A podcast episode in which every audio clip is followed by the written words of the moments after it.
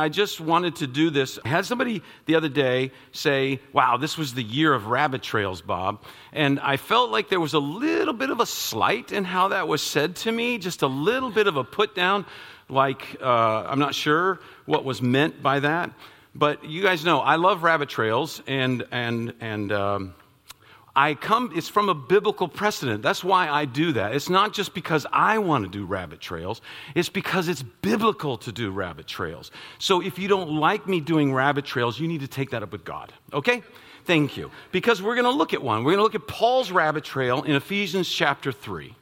All right? And, and this is, uh, as Paul in Ephesians 1 and 2 has laid out this grand sweep of salvation and what God is doing and then he's going to immediately begin to go and talk about how much he's praying for the Ephesians that they will come to know God better and God will be with them in their struggles and their suffering and all this stuff.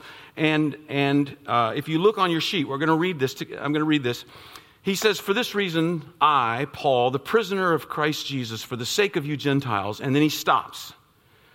And he goes, Surely you have heard about the administration of God's grace that was given to me for you. That is the mystery made known to me by revelation, as I have already written briefly. In reading this, then, you will be able to understand my insight into the mystery of Christ, which was not made known to men in other generations as it is now, as it has now been revealed by the Spirit to God's holy apostles and prophets. This mystery is that through the gospel, the Gentiles are heirs together with Israel, members together of one body, and sharers together in the promise in Christ Jesus. I became a servant of this gospel by the gift of God's grace given me through the working of his power. Although I am less than the least of all God's people, this grace was given me to preach to the Gentiles the unsearchable riches of Christ, and to make plain to everyone the administration of this mystery, which for ages past was kept hidden in God, who created all things his intent was that now, through the church, through the church, the manifold wisdom of God should be made known to the rulers and authorities in heavenly realms, according to his eternal purpose, which he has accomplished in Christ Jesus our Lord. In him and through him, in him and through faith in him, we may approach God with freedom and confidence. I ask you, therefore, not to be discouraged because of my sufferings for you, which are your glory. And then in the very next verse, he continues the statement that he made in, in, in uh, verse 1 that he started and that he interrupted. And so he breaks this off in the middle of a thought. He thinks all of a sudden, I need to make sure they understand this before I actually go into what I'm going to go into. And so it's like a rabbit trail. Paul takes a little, little bit of a, of a diversion there, and, uh, and he, he, he comes, comes with some incredible information that I think we need to look at. First thing I want you to see is he's going to talk about God's mystery, the gospel of grace. He uses the word mystery multiple times through this passage. He keeps talking about it. In verse 2 and 3, he says, Surely you have heard about the administration of God's grace that was given to me for you. That is, the mystery made known to me by revelation as I have already written briefly. He's already been talking about it, but he's saying, I want you to understand this. I want you to understand what we're talking about. And there's a word here that we have to address. It's this word mystery. Because I kind of like mysteries. Sometimes I've, in the past, enjoyed some of the BBC uh, programs where they, where they have different, different uh, um, mystery programs that are interesting. And that's what we tend to think of when we think of mystery. We tend to think of it something hidden that is your job to discover. That's the English idea of what mystery is. The truth is hidden, and you try to figure it out. That's what's the fun of, of, of a mystery a program or a book or something like that, is that you're trying to work it out also, and there's twists and turns. And finally, maybe you work it out, maybe you don't. But it's hidden, and it's your job to discover who the murderer is to discover what the truth is, whatever it is. But in the Greek, especially as Paul uses it, it comes at it from a totally different, almost opposite idea. It's the idea that something has to be revealed to you because you would never figure it out. You would never be able to come up with this. It's the idea that it is so counterintuitive that it is not something you would naturally understand or discover. And you'll never come to it by, by pr- the process of reasoning. A mystery, biblically here, is an astonishing revelation. It astounds you when you understand it. All right? So, this is what Paul's trying to say. And Paul's trying to say this mystery has to do with the gospel. It has to do with this grace that God has for us, the gospel of grace. Your salvation by grace is a great mystery that you didn't figure it out. It had to be revealed to you. And, and so Paul is saying, hey, I want you to remember what we've already talked about in, in chapters 1 and 2. And he's talking about God is bringing all people together by his grace. He's reconciling people to himself and to each other. And it cost him tremendously to do this. And so now I want us to see this idea of mystery of the gospel of grace contrasted with the law. You never hear the law from the Old Testament called a mystery, it's never called that. The Ten Commandments are never called a mystery. The Golden Rule is never called a mystery. Why? Here's why. Because for most of the world, people kind of believe that if you live a good life, you obey the Ten Commandments, you live by the Golden Rule, then God will bless you, God will hear your prayers, and God will take you to heaven. But that's not the gospel. Why? Because it makes sense. All religions believe something like that. All religions say it's wrong to murder. All religions say you should be a truthful person. This is something, living by the golden rule don't lie, don't murder, don't steal. That's common sense. And almost all the religions of the world have this, and most people agree with this. It makes perfect sense not to do bad things and to try to do good things. But the problem is this it doesn't work. It doesn't work. We know, right? We know we should do the good things. We know we shouldn't do the bad things. But the problem is, we still do the bad things. We still struggle with even inner, the inner inside, you know, all these things that we think and the, and the hateful thoughts that can come to our, and doing good things doesn't change us. It doesn't change us. See, that's not what the gospel is. The gospel is this the gospel is that God came to earth and triumphed through weakness and suffering. He won by losing, He gained everything by giving it away. He overcame our sin by taking it upon Himself. So that you're in Christ, what Luther, Luther called this simul justus um, et peccator, which means this simultaneously, you are righteous and a sinner. You are loved, you are accepted, you are pardoned, you are affirmed, you are delighted in as a sinner. And that's a mystery because that doesn't make sense. It doesn't make sense at all. It's counterintuitive because it's not what you would ordinarily think. It goes against our instincts. The idea that in spite of how bad you are, you can be saved by sheer grace is counterintuitive. I mean, I sometimes think about this. What if I was God? What would my heaven be like? It would be awesome. And how would you get there? you better work your tail off because if my heaven's awesome, I'm just not letting any, anybody come wandering in through the front door like they belong there.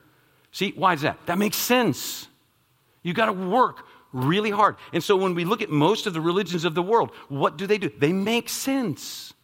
You've got to work hard to reach this to reach this exalted state, to however they phrase it or word it, it's all about you working hard to get there. And we have something that is totally counterintuitive it's sheer grace. So if you live by the gospel, it doesn't matter who you are or what you've done, you are accepted by sheer grace. And that does not make sense. And as we begin to understand it, more and more, it becomes more wonderful. It becomes more liberating. The gospel is a wonder. It doesn't make sense. The more you understand it, it astounds you. In 1 Peter 1, Peter talks about how the angels were astonished. They longed to look at that, and when they saw it, it was astonishing to them. They couldn't believe what God had done. It is so deep, you will never totally understand it. It will continually catch you with new joys and new depths. If you think you understand the gospel of grace, you don't. If you think, I'll never understand the gospel of grace, you're on the right track. Because that's how deep it is, and how wide it is, and how powerful it is. It's counterintuitive, it doesn't come about by natural thinking. So, Paul here is telling them, I want you to understand this mystery, this wonder of grace that we have, the wonder of the gospel of grace. The second thing he says is, I want you to see the reason behind the mystery, which is our purpose. And so Paul gives, in a sense, this is his job description. I became a servant of this gospel by the gift of God's grace given me through the working of his power. Although I am less than the least of all God's people, this grace was given me to preach to the Gentiles the unsearchable riches of Christ and to make plain to everyone the administration of this mystery, which for ages past was kept hidden in God who created all things. So Paul is saying, This is my purpose. What does he say? He's saying, It's to teach it, to make it plain. He says, I, I am the least of all God's people. Why would Paul say something like that? I think he's just looking at his past. He was an enemy of Christians. He put Christians in prison. He had a hand in some who were killed. So if anyone was unreachable, it would be the Apostle Paul. It would be Paul, Saul. And yet, Jesus Christ reached even him with this mystery, the gospel of grace. Grace reached to the deepest depths and got Paul. And Paul was very aware of that. He understands that totally. And so he says, This is my purpose. And then he says this His intent was that now, through the church, the manifold wisdom of God should be made known to the rulers and authorities in the heavenly realms, according to his eternal purpose, which he accomplished in Christ Jesus our Lord. And so he's saying in verse 11, there's this great purpose that God has. Kind of runs through this book. God has this great purpose for this earth, great purpose for us, a great purpose for Paul. But the main thing about this life is that things fall apart. Everything. So there's war, there's violent crime, there's racism. These are things where people who God wants to be together are at each other's throats. Things that should be one are falling apart. Societies are falling apart. Relationships are falling apart. What is disease? What is death? It's your body falling apart. Things unravel. And it's not supposed to go like this. Things were made to stay together, but sin has ruined it and is causing things to fall apart. But God in Christ will someday bring all those things together. Forever, He will bring those things together. And those things will be no more. This is God's purpose bringing together where things are falling apart. And if you look at verse 10 here, he says this He says, he says this, his intent was that now through the church the manifold wisdom of god should be made known to the rulers and authorities in heavenly realms. He says how will the world most clearly see god's purpose? How will they see this incredible news of what god is doing? This good news that is counterintuitive? How will they learn of it? And he says through the church. This is my vehicle for making this happen. This is where my purpose lies. This is what we're a part of we're a part of the church. This is what we are to be doing, just like Paul was doing it. This community of believers. And Paul has been talking about this already. He's been talking about how God brought down the division between Jew and Gentile, a division that would not come down otherwise. Apart from Jesus Christ, Paul says that the division between Jew and Gentile is not going to come down, and it's still going on. We see this in the Middle East today. Apart from Jesus Christ, it will not be healed. He says the division between slave and free has been destroyed by the gospel. Oppression through power. Using power to make people do things. He says that's not God's way. That's not what God has. The division between male and female, oppression by gender, God says has been destroyed in Jesus Christ. The gospel destroys these divisions. Everything that falls apart will be healed. The church is to be a new way of living, not just for the world to see, but for rulers and authorities, even in heavenly places. Even angels and demons, he's talking about here. They will look and they will be amazed at what God's doing. Now, I know at this point, because I think this myself, Sometimes people object. I guess I don't say, I shouldn't say I think this myself, but I see it a lot. People will say, listen, Bob, I can be a good Christian. I don't have to go to church. I will tell you this Paul would have no idea what you're talking about if you said that. Paul would not even begin to understand what you're talking about. Say, I, I can be a good Christian and not have to go to church. Because the church is it. This is his purpose. This is his plan. This is what he's working through. He doesn't have a plan B. The church is indispensable. Now, Paul understands, just like we understand, the church is not perfect. We see that all the time. Paul saw it all the time. He wrote letters about it. The letter to the Colossians, the letter to the Corinthians. He's writing letters to churches that are troubled and are struggling because he understands this is what the church is it's people. It's people who struggle, people like you, people like me. We're not perfect people, but we're hopefully united by one thing faith in Jesus Christ, the gospel of grace, this mystery that was revealed to us because it is not intuitive, it is counterintuitive.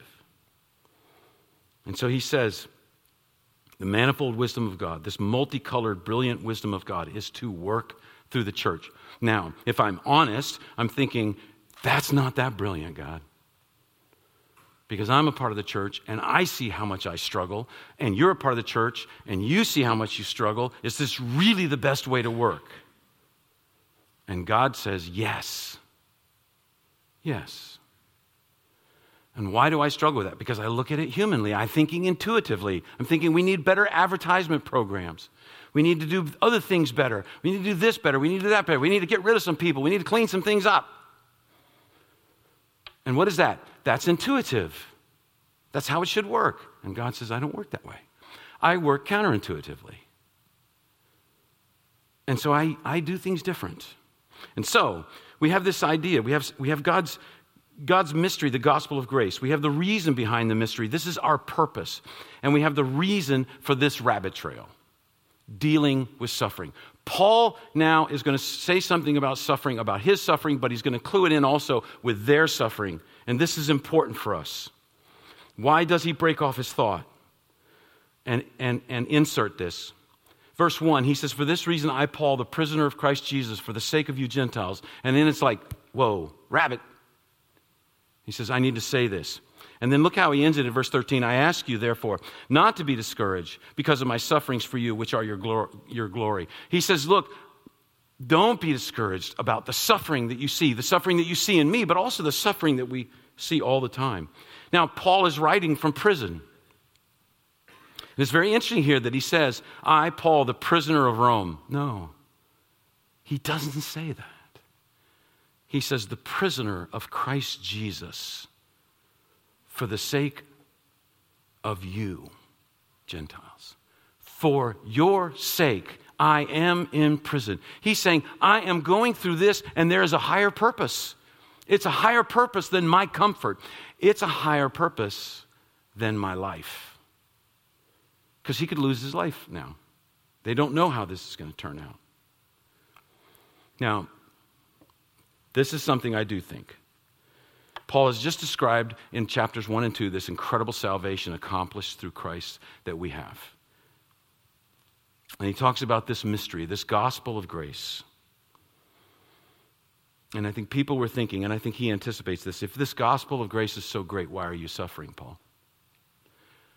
If your God is so great, why are you in prison? Why am I suffering? You can imagine the Colossians saying, Paul, you're suffering. There's, there's, there's stuff going on in our lives now. We're suffering.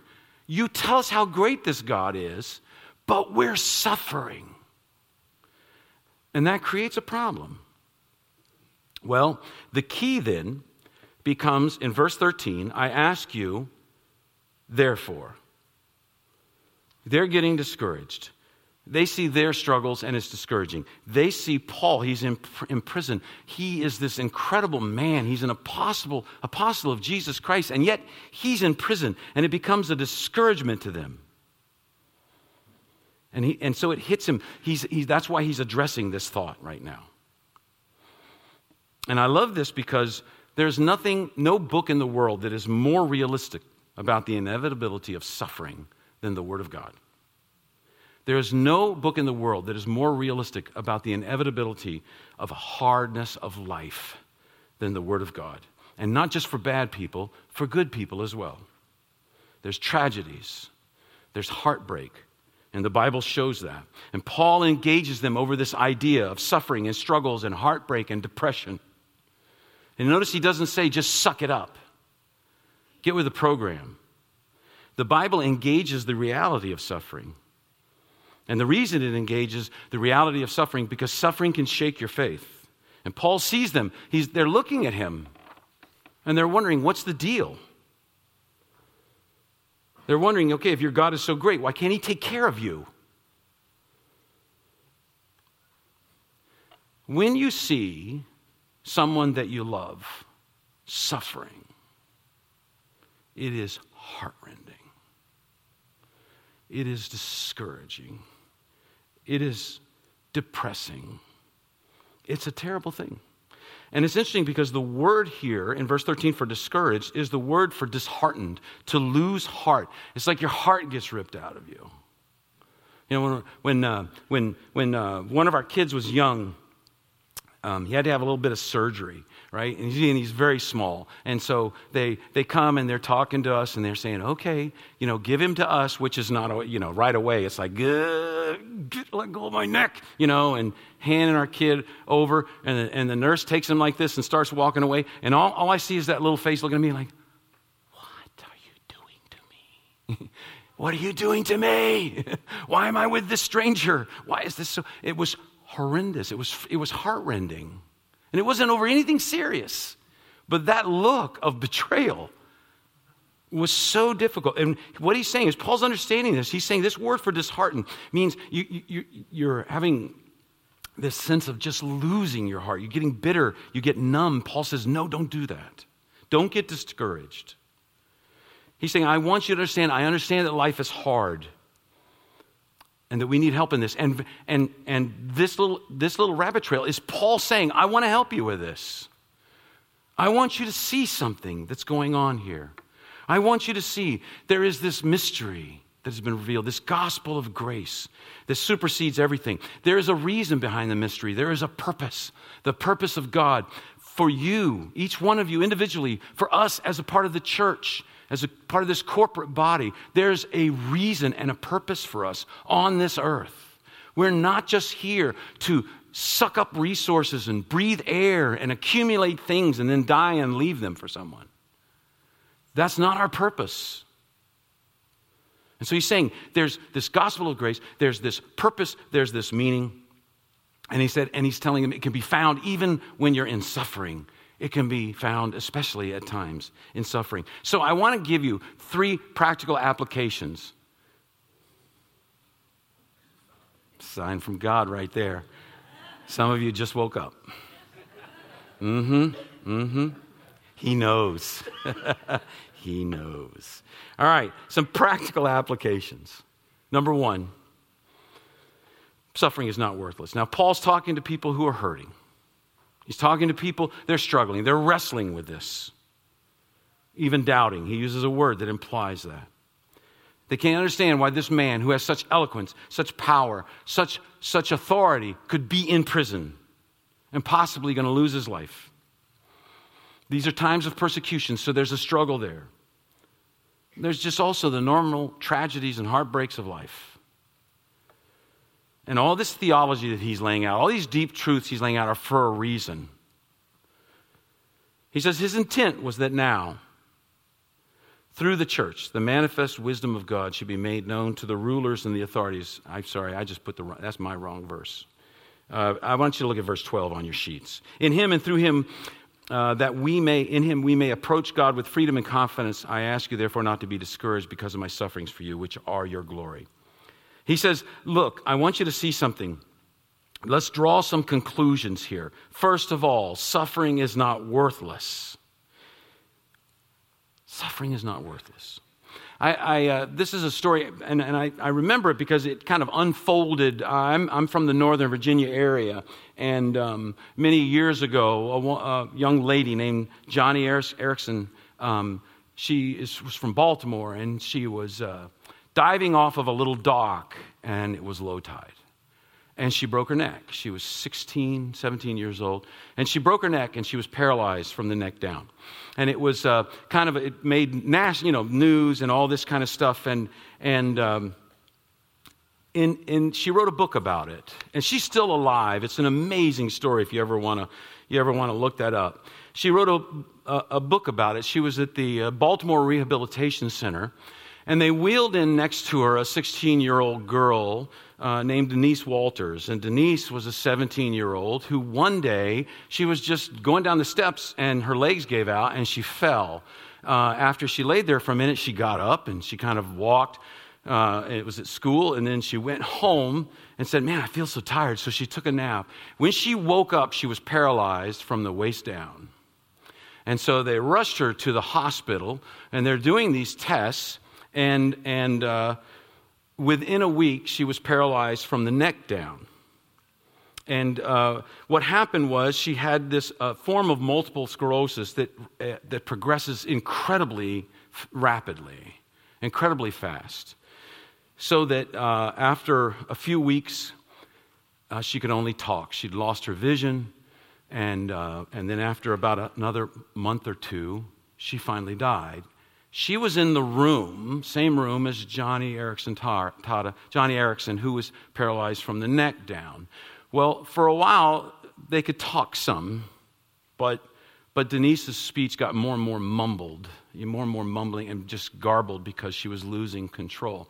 And, and, and, and Joni writes about this, and she was saying, at first, friends from high school came and visited her, people came to visit her. She says, after a week or two, the visits just petered out, and it was just her mom every day. She'd come and she'd play her some music and she'd read some of the Bible to her. And uh, because Denise uh, was a Christian and, and, and Joni was also. And so Joni, uh, Denise died, and, and, and, Joni is working through all of this and uh, fi- finally with her life. And she finally came after many, after a couple years. It was very difficult. She came to a conclusion. She realized, and, and I'm reading from her book, she realized there was a purpose for suffering sometimes. Sometimes it is through suffering that we're able to change. Sometimes it is only through suffering that we become more humble and see things in life the way we would not see them unless we endured hardship. And also, she began to see that in suffering, you can testify to others of God's greatness. The way you engage difficulty or evil or pain can become a testimony to others. But she struggled, and she writes this in her book. She struggled with Denise. She was saying, How could she grow? What testimony did she have to others? It took her speech. I mean, nobody knew. She, she, she spent over a month of, of just being blind, and the only thing is they were, she could still hear, so she'd hear her mother. And she said one time she came to Ephesians 3:10. His intent was that now through the church the manifold wisdom of God should be made known to the rulers and authorities in heavenly realms. And she said, All of a sudden, I realized I, and I alone, was able to witness something that angels and demons were amazed to see. She said, um, she wrote to her mother, uh, Denise's mother, and she said, I am sure the angels and demons stood in amazement as they watched the uncomplaining patience of your daughter. I shared a room with her, and I am changed because of it. We are all on display to heavenly realms. We are all on display to more than those around us. Every time you suffer, every time you endure difficulty, small or large, you get to show the world that Jesus Christ is King of your life, and not just this world, the unseen world also. And so, that's why I say suffering is not worthless. It is not worthless. Now, if the world is the king of your life, apart from God, well, the world is cold and pitiless and blind.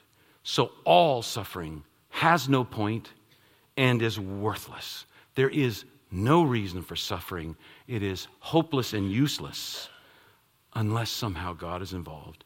And Paul is reminding them in Ephesians chapter 3, verse 10. There is more watching you. There are more watching you than just the people you see around you. They are watching. So, suffering is not worthless. Secondly, ultimately, suffering cannot hurt you in that ultimate sense. Paul calls himself a prisoner of Christ. And yet in verse 12, he writes about the freedom that he has in prison. He says, I am free to go to God, to in confidence go before God.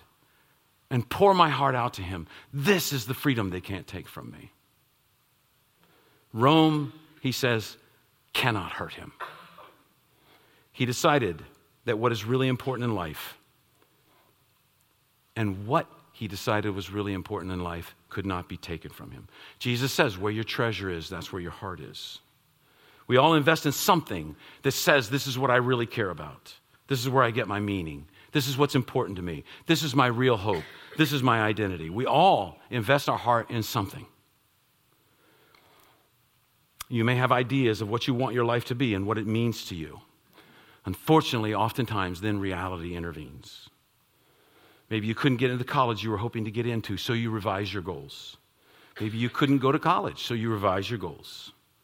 Maybe your job is not exactly what you wanted it to be, so you revise your goals.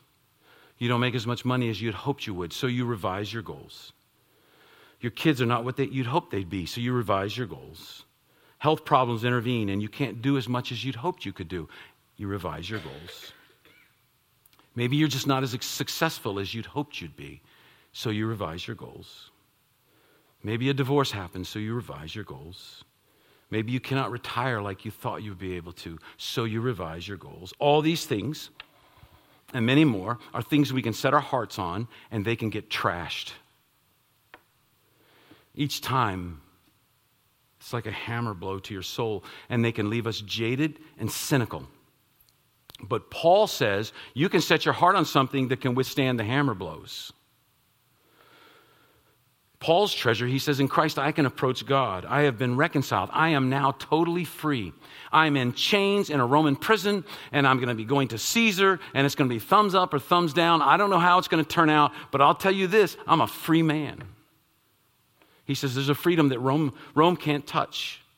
I am confident before God. I am loved by God. I am known by God. I am his friend. I am his child. He says, they can't take that from me. This is where my treasure is, and no one can touch it. We have to be careful where our treasure is. Because if we put our treasure in places that people or this world can touch, they're in the wrong place. And we can lose them. You may not see it happen. You may not, it may not happen for you, but it can. And if that's the wrong place to put it,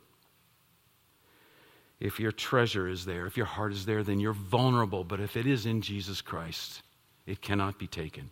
And Paul is saying this is possible. It doesn't mean you won't weep, it doesn't mean you won't feel pain. But you can have a lasting, abiding confidence in your ability to live for God and to go to Him in, in, in freedom. I think for many of us, though, we can struggle with look, I know God loves me. I'm glad I'm his child. I'm glad I'm his friend. But that doesn't seem to help much with what I'm struggling with right now.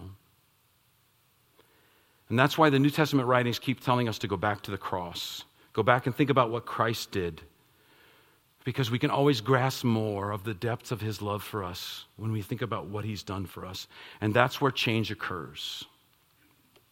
Third one Suffering brings glory. He says, I ask you therefore not to be discouraged because of my sufferings, which are your glory. Paul here says his suffering is for their glory. Why? Because we see from Jesus how this works. We see how it works when we look at Jesus. Jesus is the only person who earned the freedom and confidence to approach God that Paul has. Paul didn't earn it, it was given to him because Jesus earned it. Jesus lived the perfect life. And what happened? He was shut out so that we could get access. He was bound so that we could be free. He was cast out so that we would have confidence to approach God.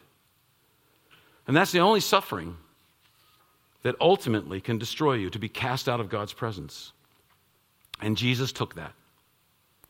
So now the suffering we deal with in this life has the possibility of actually bringing glory. Like, kind of like coal under pressure, coal becomes a diamond. So, no suffering is a waste for someone in Christ. It be, helps us become like Jesus. And this is what Paul is happening. Is happening to Paul. This is what's going on in his life. He's saying there's going to be this glory on this earth and this glory to come. Ultimately, that can't be robbed from me. The uh, Russian writer um, Dostoevsky wrote The Brothers Karamazov, and the theme was what would you, basically the theme is what would life be like without God? And there's this one part where one of the brothers who, who is a priest, he says this, and I want to read it to you. And it's always dangerous to read things because if, if, it goes on too long, people lose track. But hang with me on this. This, this man says this because, and this is what Dostoevsky is trying to get us to think about. He says, This is what is true. I believe, like a child, that suffering will be healed and made up for. That all the humiliating absurdity of human contradictions will vanish like a painful mirage that in the world's finale, at the end, at the end, at the moment of eternal harmony, something so precious will come to pass that it will suffice for all the hearts. It will suffice for all, the comforting of all the resentments, for the atonement for all the crimes that have been committed against human beings and against humanity, for all the blood that has been shed, that will make it not only possible for us to forgive, but also to find meaning in all the acts that has happened. He says, This is what I look forward to. This is a vision of this world that's bound up in Jesus Christ. This vision of future things. He will bring an end to all these things injustice and bloodshed and violence and pain and suffering, and He will make them right. He's going to bring all those things back together and put them under one thing the head that is Jesus Christ. And He wants to use us to do it. We have this opportunity to do things that will last for eternity. That's an incredible thought when you think about it. Because you think about all the things that we do, all the things that we can accomplish in this world. We can make things and create things and think of things, and they can be great things, but after a while, they're gone. Um, I was listening to the listening to the NPR, listening to NPR the other day, and and they're one of their they're you know they don't have commercials, but they really do. You know how that works. And so they come on and they say, "Would you like your name to last forever?" Right? Would you like your name to last forever? Then then then give us some money and we'll create this eternal thing that we do for you whether it's put your name on a building or sponsor a fund that, you know, all, that type of thing. And what are they tapping into there? They're tapping into the fact that we know there's more than just this life. We sense it, we feel it, it's in our hearts, we know it. And they're trying to tap into that, which it's an incredibly, in a sense, biblical thing to do. They want you to figure out a way of knowing that what some things you do will last forever. And God is saying, they're right, but it's not that. Your name on a building will not last forever. Someday that building's coming down. Someday they'll find out what you were really like and they'll take your name off the building because they'll be mad at you for the way you behaved. You know, something. We see that going on now, right? So your name on a building will not last forever. But your name on a heart of another human being will last forever because human beings last forever your work to impact someone's life will last forever. When we do Angel Tree, we are one small part of God impacting lives of children to change their hearts and lives for eternity.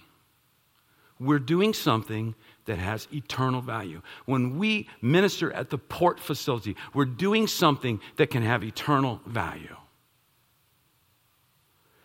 That's the greatest thing a person can do. There's nothing greater. There's nothing more important. There's nothing better for you to do than to be involved in things that will last for eternity. Let's pray. Jesus, we thank you that these truths can be life altering. And so, Lord, we pray that you would help us to open our hearts and allow you to alter our lives. Forgive us for the times where our choices and our attitudes and our actions mock your greatness. And I just pray that we would learn to reflect your glory because we have the privilege of being children of the King. And we call you King not because you bless us, but because you are the King. We call you God not because of what you do for us, but because you are God. So, Lord, teach us to love like you love. Teach us to serve like your son served. Teach us to see this world the way you see this world. And let us show ourselves to be members of the church of Jesus Christ that is changing this world. And Father, you know right now in this room and people involved with this congregation, there are people who are hurting. There are people who are struggling. There are people who, who are having difficulty seeing you in these tough times. And so we pray that you would bring grace into their lives, you bring healing into their lives. Your love would break through and manifest itself in their lives to encourage them in these dark times. And Lord, if you want us to be a part of that, show us how. Help us to see that, to be a part of your ministry to people. And we give you glory, Lord. We give you the glory whether we live or die. In Jesus' name, amen. We're going to take an offering. And uh, we want you to know that if you're visiting, you're our guest, please don't feel compelled to give. This is what our regular attenders and our